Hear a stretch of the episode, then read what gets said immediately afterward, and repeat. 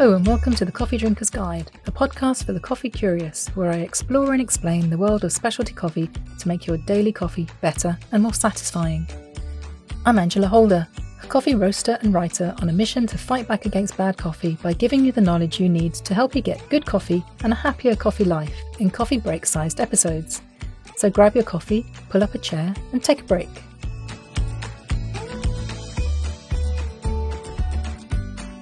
This week we are talking about storage.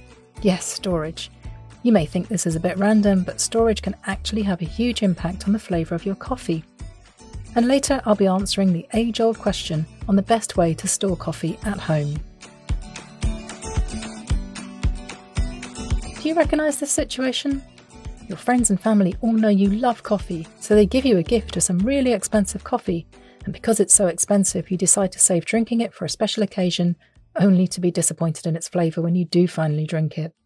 If so, you just discovered that coffee has a shelf life, and the window for drinking it at its best is not as long as the use by date on the packet optimistically suggests. Your expensive coffee's flavour has been affected by storage.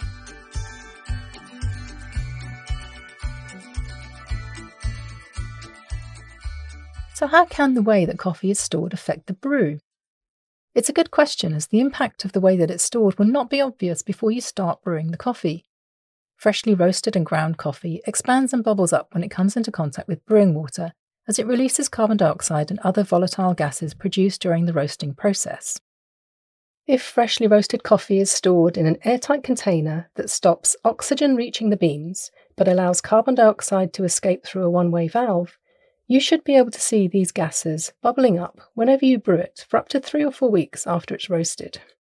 If not put into an airtight container, these gases escape quickly and are replaced by oxygen, which robs the coffee of its flavour. If it doesn't bubble up at all, and especially if the ground coffee goes concave in the filter paper when brewing with a filter cone, then the coffee is stale and it will taste flat and bitter. So the way that coffee behaves when brewing is both a sign of its freshness and how it has been stored.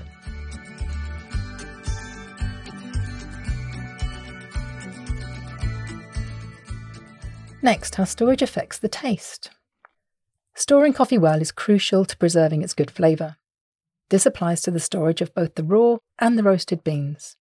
Coffee is absorbent, so if it is exposed to air, moisture, and environmental contamination during storage, it is at risk of tasting flat, musty, dirty, or otherwise unpleasant. But no matter how well it is stored, eventually the coffee's flavour will degrade.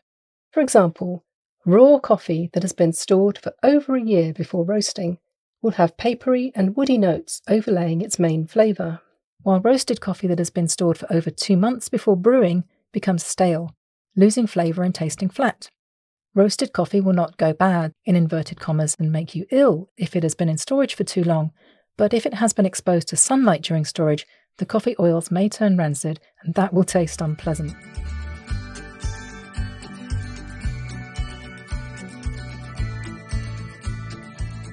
Finally, storage in the bean.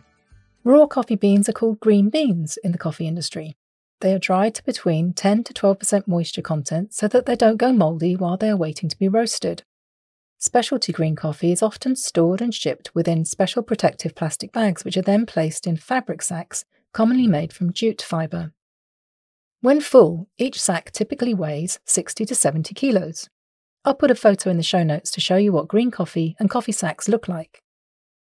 The very best green coffee is vacuum packed in foil or plastic pouches to preserve its freshness and placed in cardboard boxes, each weighing between 12 to 30 kilos. Green beans may be stored safely for up to four years after harvesting before they are roasted. However, beyond the first year in storage, the flavour begins to deteriorate, with the papery and woody notes mentioned earlier becoming the dominant flavour as the coffee dries out further.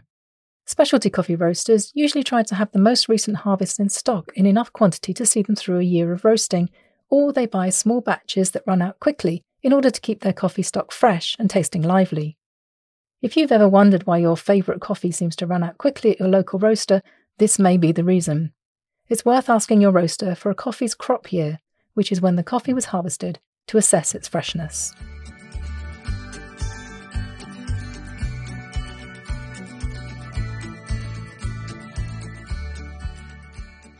In each episode, I'll be answering a frequently asked coffee question. This episode's question is What is the best way to store roasted coffee at home? this is a great question, and is perhaps the question I get asked the most when people find out that I'm a coffee roaster. Coffee is best stored in a cool, temperature stable, dark place, like a cupboard, and away from heat sources, so definitely don't leave it on the counter next to the cooker.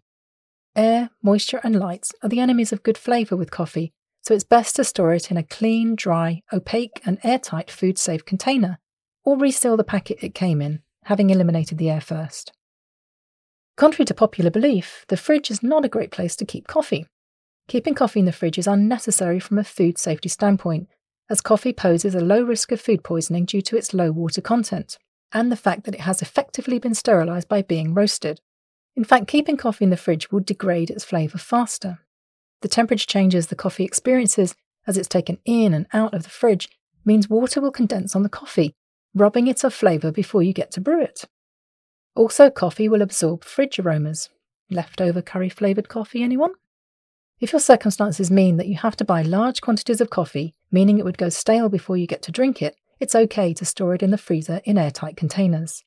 What you should do, though, is break larger quantities down into smaller amounts so that you can take some out to use without exposing the rest of the batch to air, moisture, and temperature changes.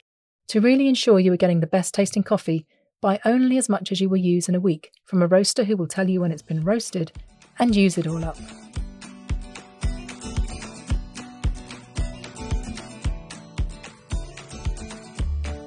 Thank you for listening to this episode of the Coffee Drinker's Guide, and that was all about storage. I hope you found this useful.